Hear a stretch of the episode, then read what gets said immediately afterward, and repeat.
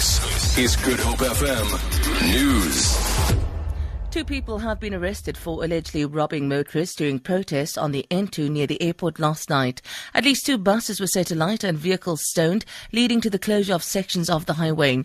The protests allegedly erupted over unhappiness about the ANC's list for the local government elections.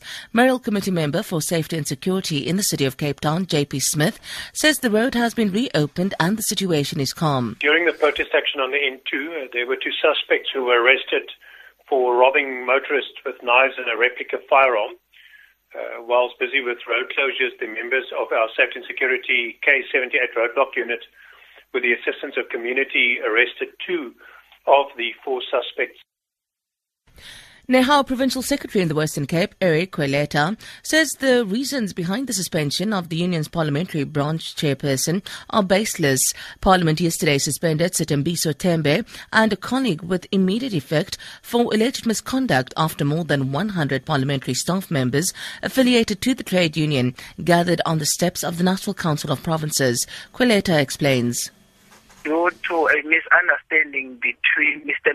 Mgidlana and the members that attended the meeting. He walked out of the meeting. Now, after having walked out of the meeting, the chairperson of Nehawu in Parliament had to brief the members. That's after the leadership walked out. So it's on those basis now that he's been suspended because they allege that he's addressed and disrupted management operational meeting.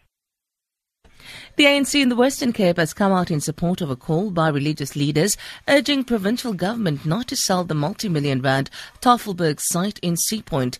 Leaders of the faith community have pleaded with Premier Helen Zille to develop low-cost housing. ANC Provincial Secretary Faiz Jacobs says they support an alternative development plan for the site.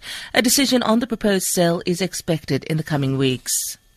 A tunnel dug out with spoons by Jewish prisoners escaping Nazi captors in World War II has been uncovered in Lithuania's Ponar forest. The prisoners were from the so-called Burning Brigade who were forced to burn corpses to cover up Nazi atrocities as the Soviets advanced. Knowing they too would be killed, they dug a tunnel in a pit where they were kept. Eleven escapees survived the war. A research team used a ground scanning system to map out the 34-meter tunnel. They have been been searching for since the end of the war. For Good Hope FM News, I'm Sandra Rosenberg.